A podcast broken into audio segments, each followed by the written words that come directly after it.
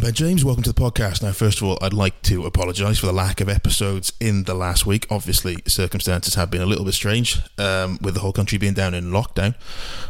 So we've been trying to figure out what sort of content we could bring you here on the Welsh Rugby Podcast, and today we've got a special episode, which hopefully will become a series if all things go well. Basically, we're going to speak to different rugby internationals, Welsh rugby internationals, and pick out five games that changed their career or changed their rugby lives. So first up, we've got Lee Byrne.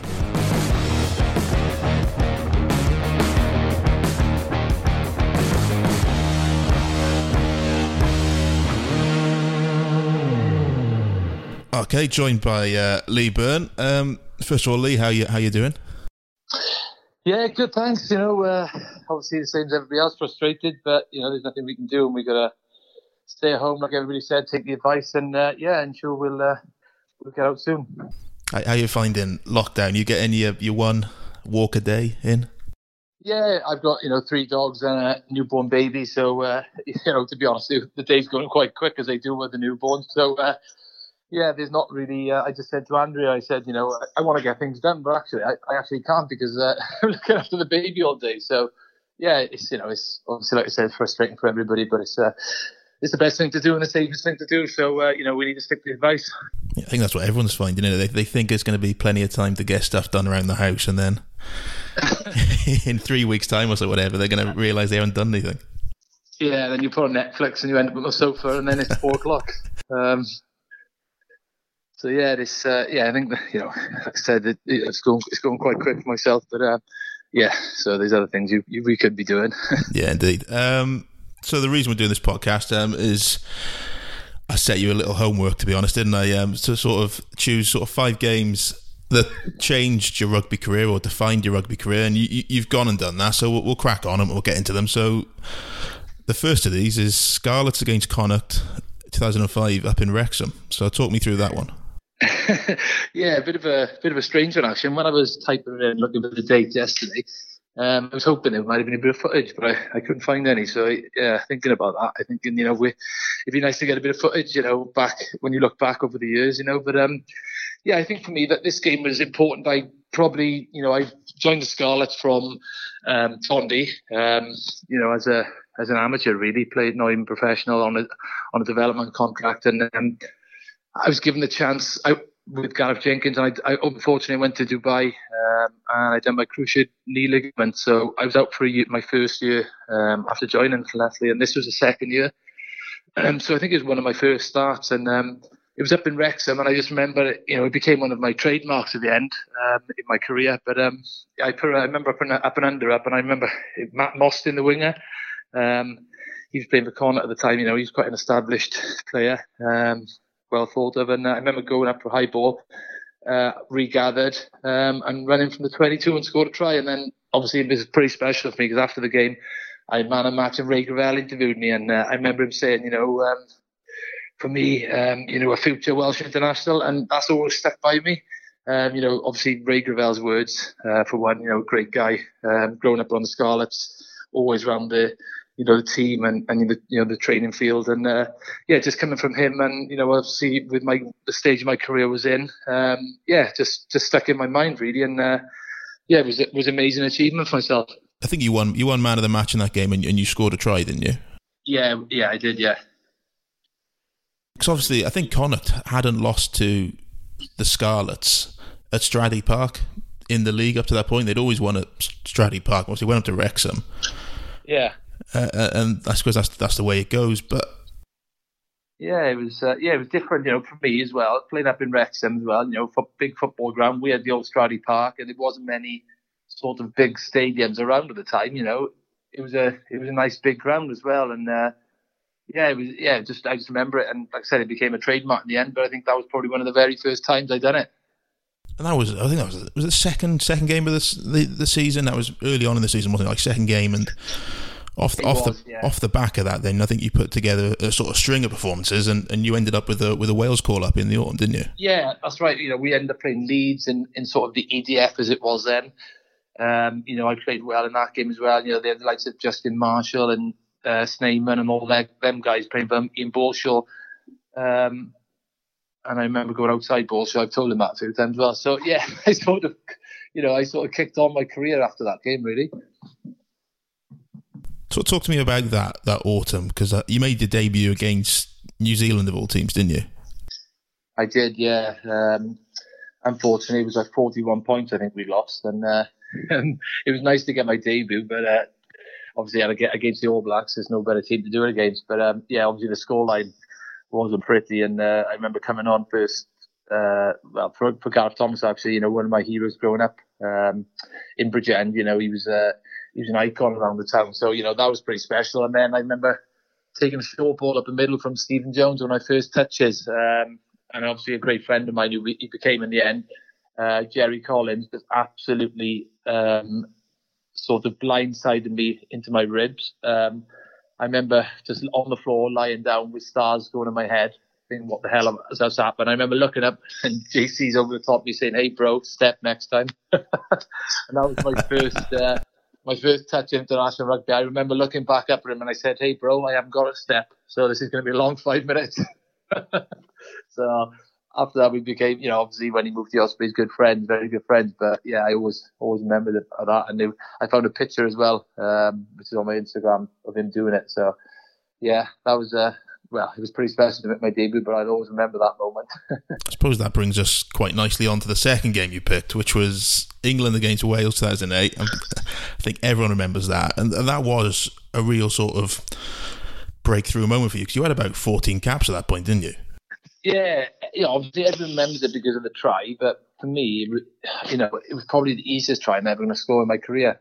Will ever score. James Hook done all the work inside me. Great bit of magic. Step Saki, and then just drew. I think it was Simon Shaw. But yeah, I wasn't up to that point. My career was, like you said, stop starting. It was in and out. I was out. I was, didn't really run the games together or establish myself in any, club or international, and I don't know what happened really that moment. I scored that try. I wasn't particularly setting the game alight. I weren't playing particularly great. I weren't playing bad, but I weren't playing great. I scored that try, and we won the game. I probably didn't do anything after that moment either. That was significant to have in the result. But I don't know, something happened that gave me confidence. I think Gatland and Sean Edwards came into the squad as well, and they just kept on giving me confidence, I think, that I needed. Obviously, Mike Reddick gave him my first cap, and I always thank him for that. And he's a great coach. And then Gatland came in, and I think, after that win, I think we all grew as a team and as a nation, really. And I just went on to, obviously, play some of the best rugby that year and the year after, really, after that try. Just something changed with, the coaching and the team, really, that I was playing in. How did you find the difference in caps? Because obviously you won 14 caps under the Gareth Jenkins and even Mike Ruddock. How did you find it when Gatland came in? Well, we all know what was happening that game at half-time. We were losing. James Hook and Hugh Bennett saved that try with Paul Saki just before half-time. I think it was 12-5 down or 14-5. I can't remember. It was close. And I think it was one of them two. And usually we would have gone in half-time. Heads would have been down. England are on the rampage at Twickenham. Haven't won in 22 years. Here we go again. And it was just a calmness in the change room. Gats, stood up and said, guys, they've thrown everything at you, and they're 10 points up. And we were like, geez, this is a bit different. It's not shouting game. It's not slagging off match. It's just like everyone calm. Sean Edwards calm. Just do your roles and we're going to win. And, I think that for that moment onwards, I think that's what it was. It was a complete change of mindset. We've seen someone so calm in the changing rooms and not getting frustrated and losing the plot, really. And then talk to me the sort of the elation of full time, because as you say, Wales hadn't won at Twickenham for a very long time. I don't think we probably realised what we'd done really at the end. If Mike Phillips scored that try, as he always reminds me, it was him that won the match, not me. But yeah, he scored that try to win the game. And I think, I just don't think we'd really. I certainly was excited at full time, but it didn't sink in till after the match. I don't think and probably a couple of days after that, what we'd done, significance of it. So yeah, it was a pretty special moment for me, really. And from that moment onwards, the full-back jersey was yours, because before that, you'd obviously been competing with Kevin Morgan and Alfie, and you'd even played on the wing for Wales, but then from that moment onwards, after that Twickenham game, the 15 jersey was yours.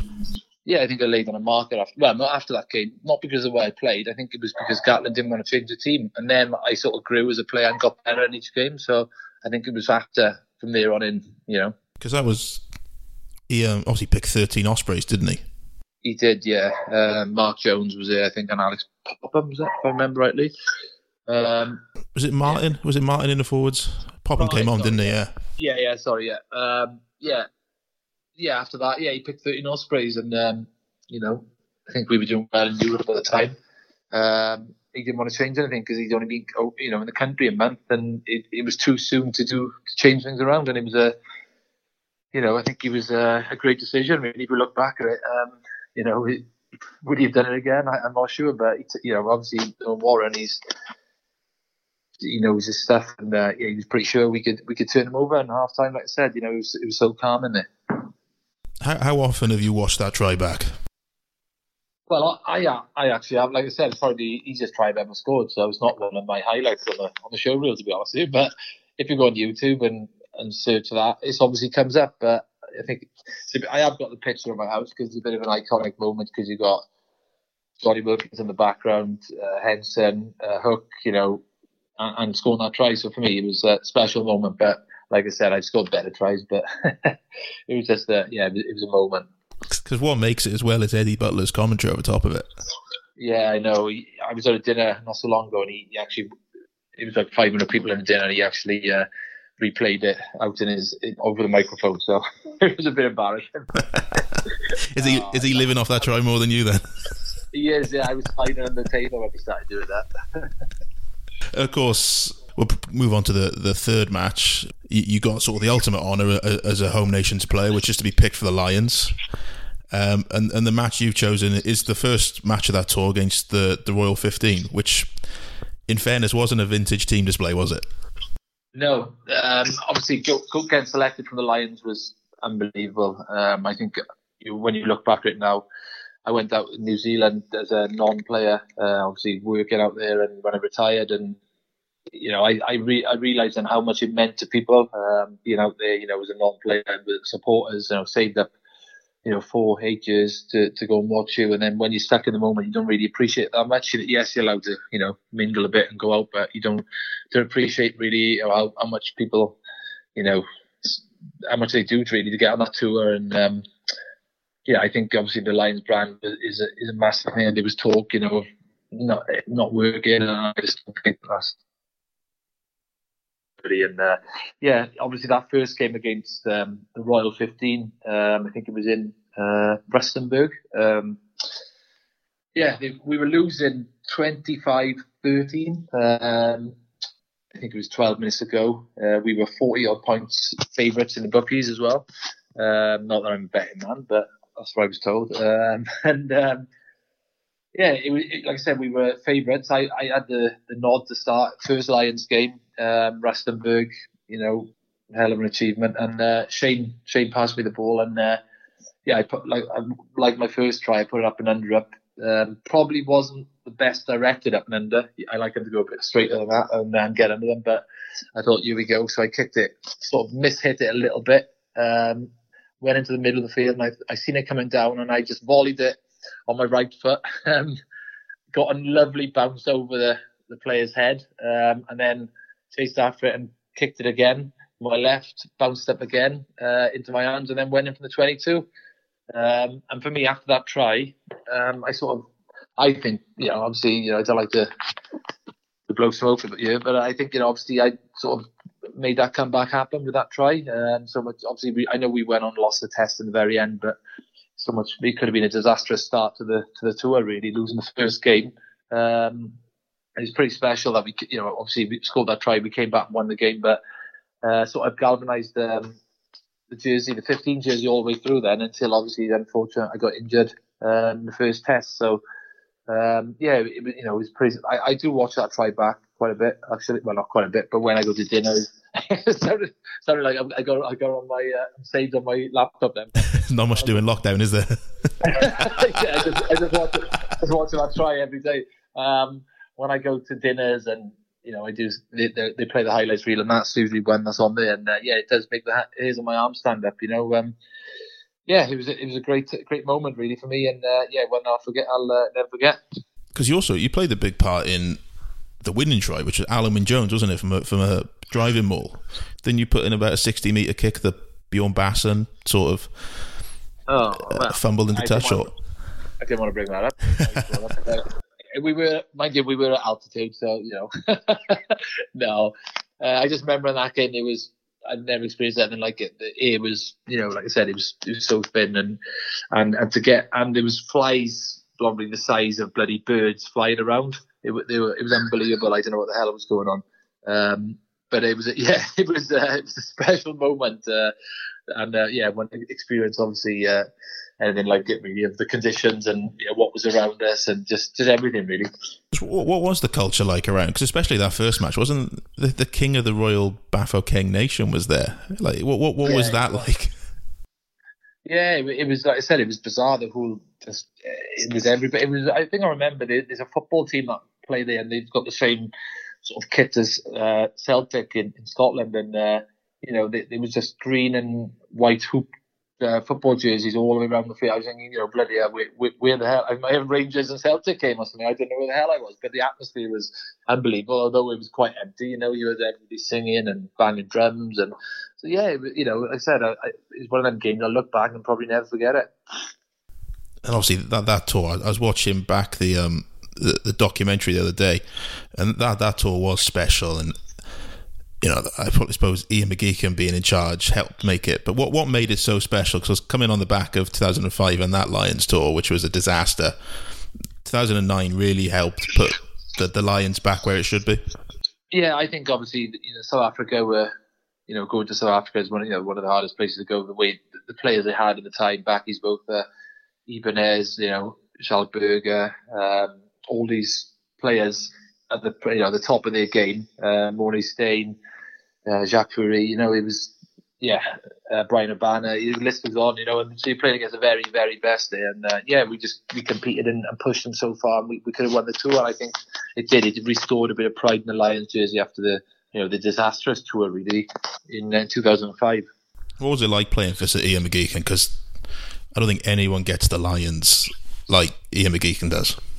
Yeah, he does, yeah. And I think Gax is taking that mantle off him now as well. That was his first tour under McGeechan, so, he learned a lot. And, you could say he's a bit of... like I said, he laid the foundation to keep McGeechan, and we had Willie John McBride there presenting the jersey, the first test. That was pretty special as well. And again, you look back and think, wow, what a moment that was. At the time, you're just focusing on, bloody hell, I just want to get out there and do my best, but when you get 5 minutes and you retire, you look back and think, wow, that's incredible.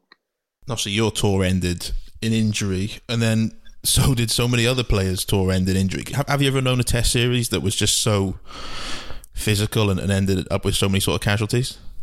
Yeah, I don't want to be one of them players that says, oh, in my day that would have been a yellow or red card, because I hate that. But if you do look back at some of them wrecks, and when I'm looking back at a few of them games, I think that would be probably a 6-month ban now. After them cleanouts and them wrecks, and when you go back, he's both are running full pelt and ripping someone over the rack by the neck. It's incredible, but it was the way it was. So it's different eras. So probably not many plays would last long now. Indeed. Let's move on to the fourth game then. You've got Leinster against the Ospreys 2010. So was it the Magners League final then, wasn't it? I think that's what it was back then. It was. And this is probably a different stage in my career. 2008 and 2009, probably, the best times. It was still good times because I went out to France and established myself after that. But, it started to get a bit of a, with the Welsh management, not the fallout, but it was the cracks started to appear. And I don't know. I probably... weren't playing, confidence-wise, wasn't playing particularly great, and it was just that game in Leinster. Again, they were favourites. I can't remember if it was before they lifted the Heineken Cup or was that? Yeah, it was before they'd won the Heineken Cup. And again, they were favourites going into that game at Leinster. For the start of the magnitude of that win was unbelievable, really, if you look back. And yeah, I scored that try. I think that was one of up there with one of my favourites as well. When I handed Darcy off, and then obviously beat Heaslip was coming across, and he just went round and scored that try. I remember confidence wise it filled me, and I went on and played really well that match. Because that was the first league title the Ospreys had won, wasn't it? And you yourself you were part of the Scarlets team that won the title, didn't you, in 2004? But I suppose this was the first time you'd really been involved, wasn't it? Yeah, like I said, I was involved as a squad member of Scarlets, played the odd game here and there, but nothing massive. But I just think going out to Leinster at the time when they were so dominant in Europe, Ospreys, I know they became a bogey side really for them in them finals in the end. But I think it was just a massive win really in front of a home soil for Leinster. They didn't expect to lose that game, and I just remember on the day we were all clicking, and we had a great party after.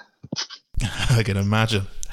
Was that Dublin? Was it? That was Sunday morning job, or you are? Was that till Sunday morning, or was that? Oh, they're all till Sunday morning. All till Sunday. Well, I mean, that was some team, wasn't it? Back then, the Ospreys team. You look, you look at that team. Even the pack. You had Jonathan Thomas playing in the second row, just because you had. Marty Holler, Jerry Collins, Fiotia Tia. Across the board, it was an exceptional team. Like I said, one of the best. I was lucky enough in Clermont to play some amazing players. But the Ospreys, two teams actually. The Ospreys and the Clermont. Both I was lucky enough to play when they the peak of their sort of powers, I suppose, and the players really. What was it like having those players come across? Obviously, you mentioned Jerry Collins, you got Marty Holler, Fiotia Tia, Tommy Bowe came from Ireland and made the massive impact. Justin Marshall. Nicky Walker. You forget about players, not forget about them, but just, maybe they were sort of rotated, and just incredible, really, yeah. Like I said, you can't imagine where you don't know where to start really of how good he was. And even Andrew, I always say this, Andrew Bishop, don't forget that. He was one of the.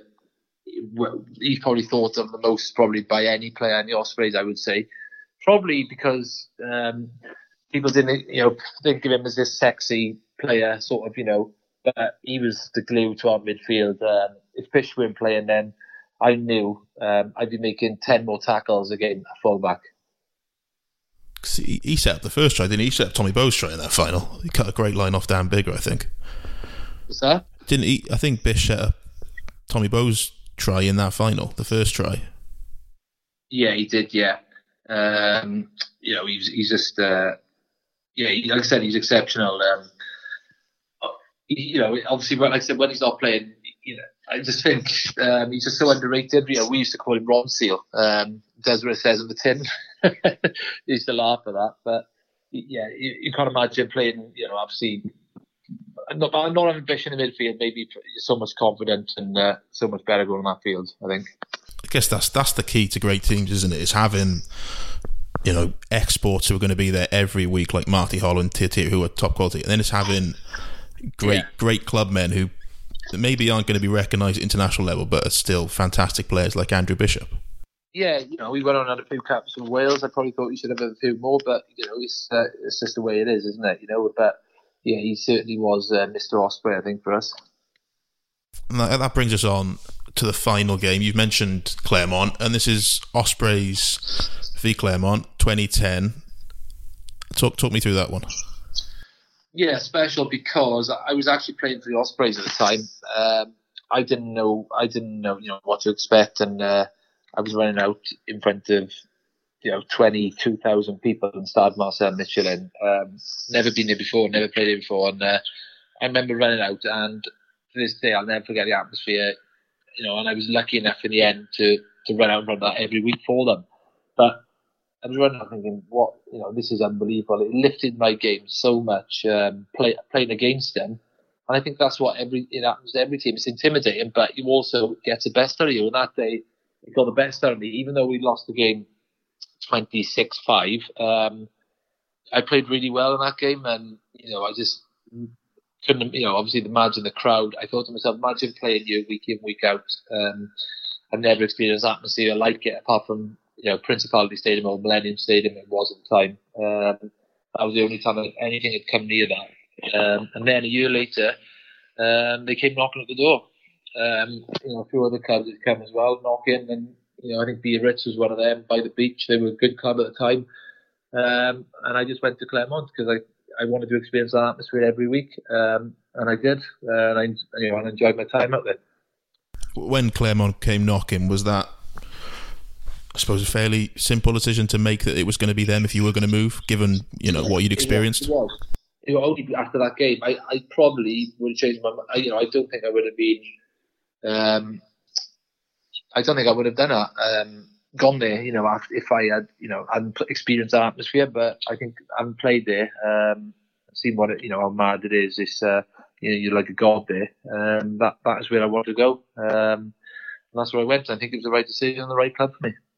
I suppose a lot of Welsh players went to France around that time, but you were one of the few who probably, you know, enjoyed success over there, didn't you? You know, a lot of boys found the grass wasn't necessarily green and came back fairly soon, but you had some good times, didn't you? I did, yeah. You know, that's probably one of the big achievements for me, actually, going over to France and, you know, not in a bad way, but seeing some players come back early, you know, some people don't buy into it and you just don't quite get on with the style of play and the rugby. But I think I really adapted well.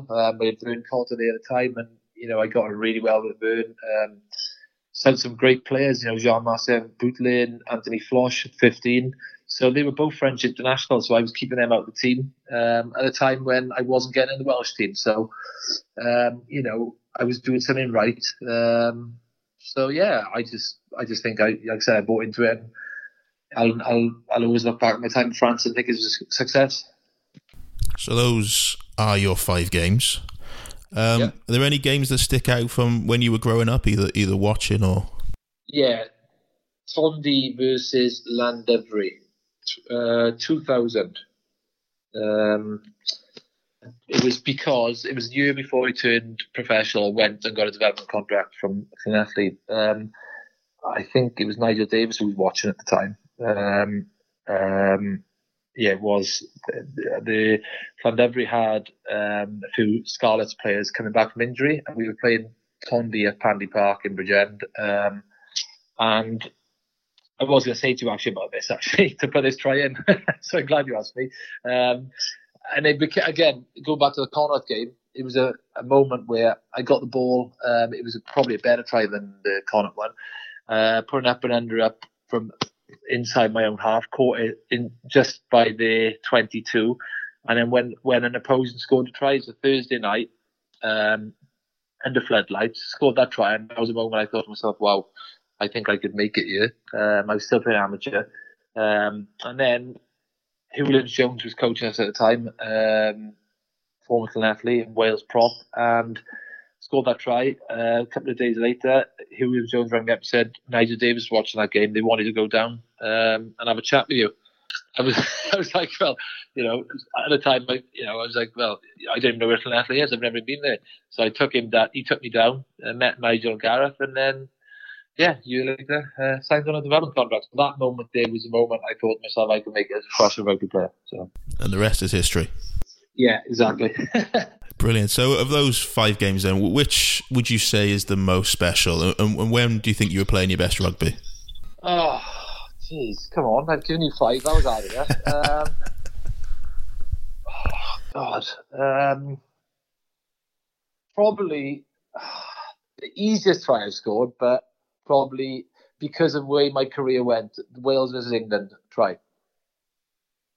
There we go. 2008. Can't argue with that. Just an excuse to get Eddie Butler doing more dinners, isn't it? Yeah. There we go. Brilliant. Thanks for that, Lee, taking a trip down memory lane. I'll leave you now to get back to lockdown. I'm just going to go on YouTube and have a look at my tries again after that now. Oh, you're going to be spending the whole day then. Cheers, mate. Cheers, brilliant.